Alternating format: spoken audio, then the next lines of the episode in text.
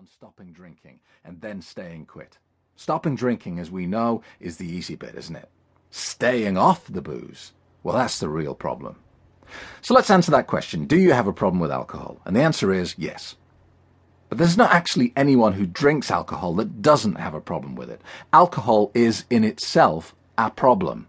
It's not a solution, as many believe. Therefore, if this substance is in your life in any form, you cannot help but have a problem. As you'll discover in this book, alcohol is an addictive toxin packaged in attractive, pretty bottles, marketed with billions of dollars of advertising spend, and so deeply ingrained in popular culture that we can no longer see it for what it really is. Now, society would almost certainly suggest that my opening statement is overdramatic. Your alcohol drinking friends would tell me to stop being so melodramatic. They will probably argue that many millions of people around the world manage to enjoy alcohol responsibly and it doesn't negatively affect their lives in the slightest. Some might go further to suggest that for some the occasional drink actually improves or enhances their life.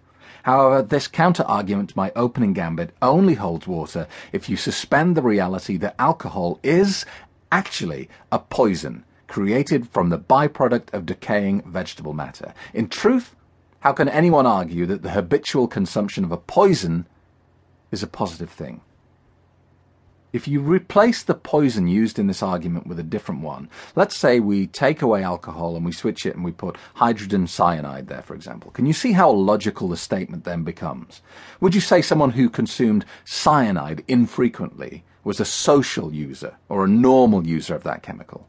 Yet this is exactly what we do with alcohol, and only because the drug is so firmly ingrained within popular culture that we no longer see it as the poison that it really is.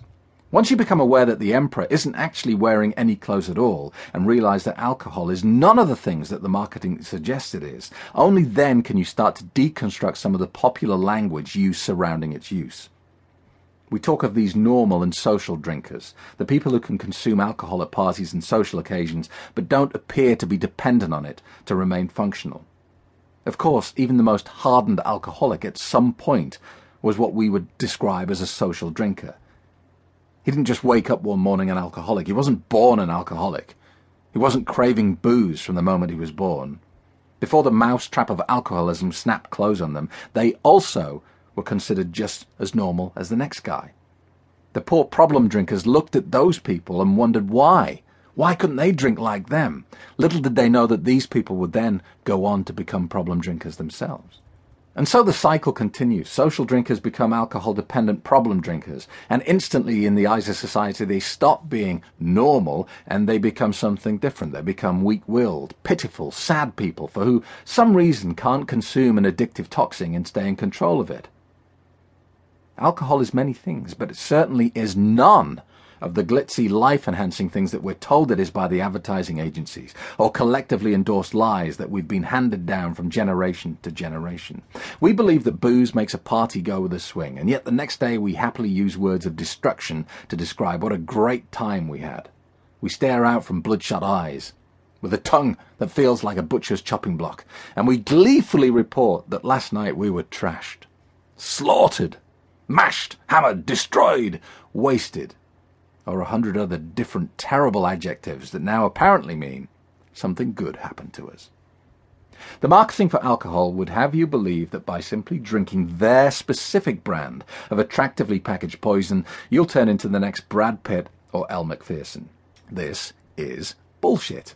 Because in reality, we know just how good a drunk actually looks to us when we're sober, don't we? Whether they're male or female, is there perhaps anything less attractive than having someone come up to you stinking of booze, slurring a chat-up line as a little bit of clear drool drips from the corner of their mouth? Forget the advertising spiel. The only way you will get more sex whilst on alcohol is to find someone willing, or look, maybe not even willing, maybe just able to nod consent, who is equally as drunk as you. Now, does that make you a sex symbol? If you have to use a drug to get the opposite sex to sleep with you. The more you think about what you're doing, the more ridiculous it appears. You must surely have heard that if you can afford to pay astronomical amounts of money for your alcohol, then that makes you not an alcoholic, but rather a connoisseur. A person who appreciates the finer things in life. Oh, yes. Listen to a wine expert talk about the latest.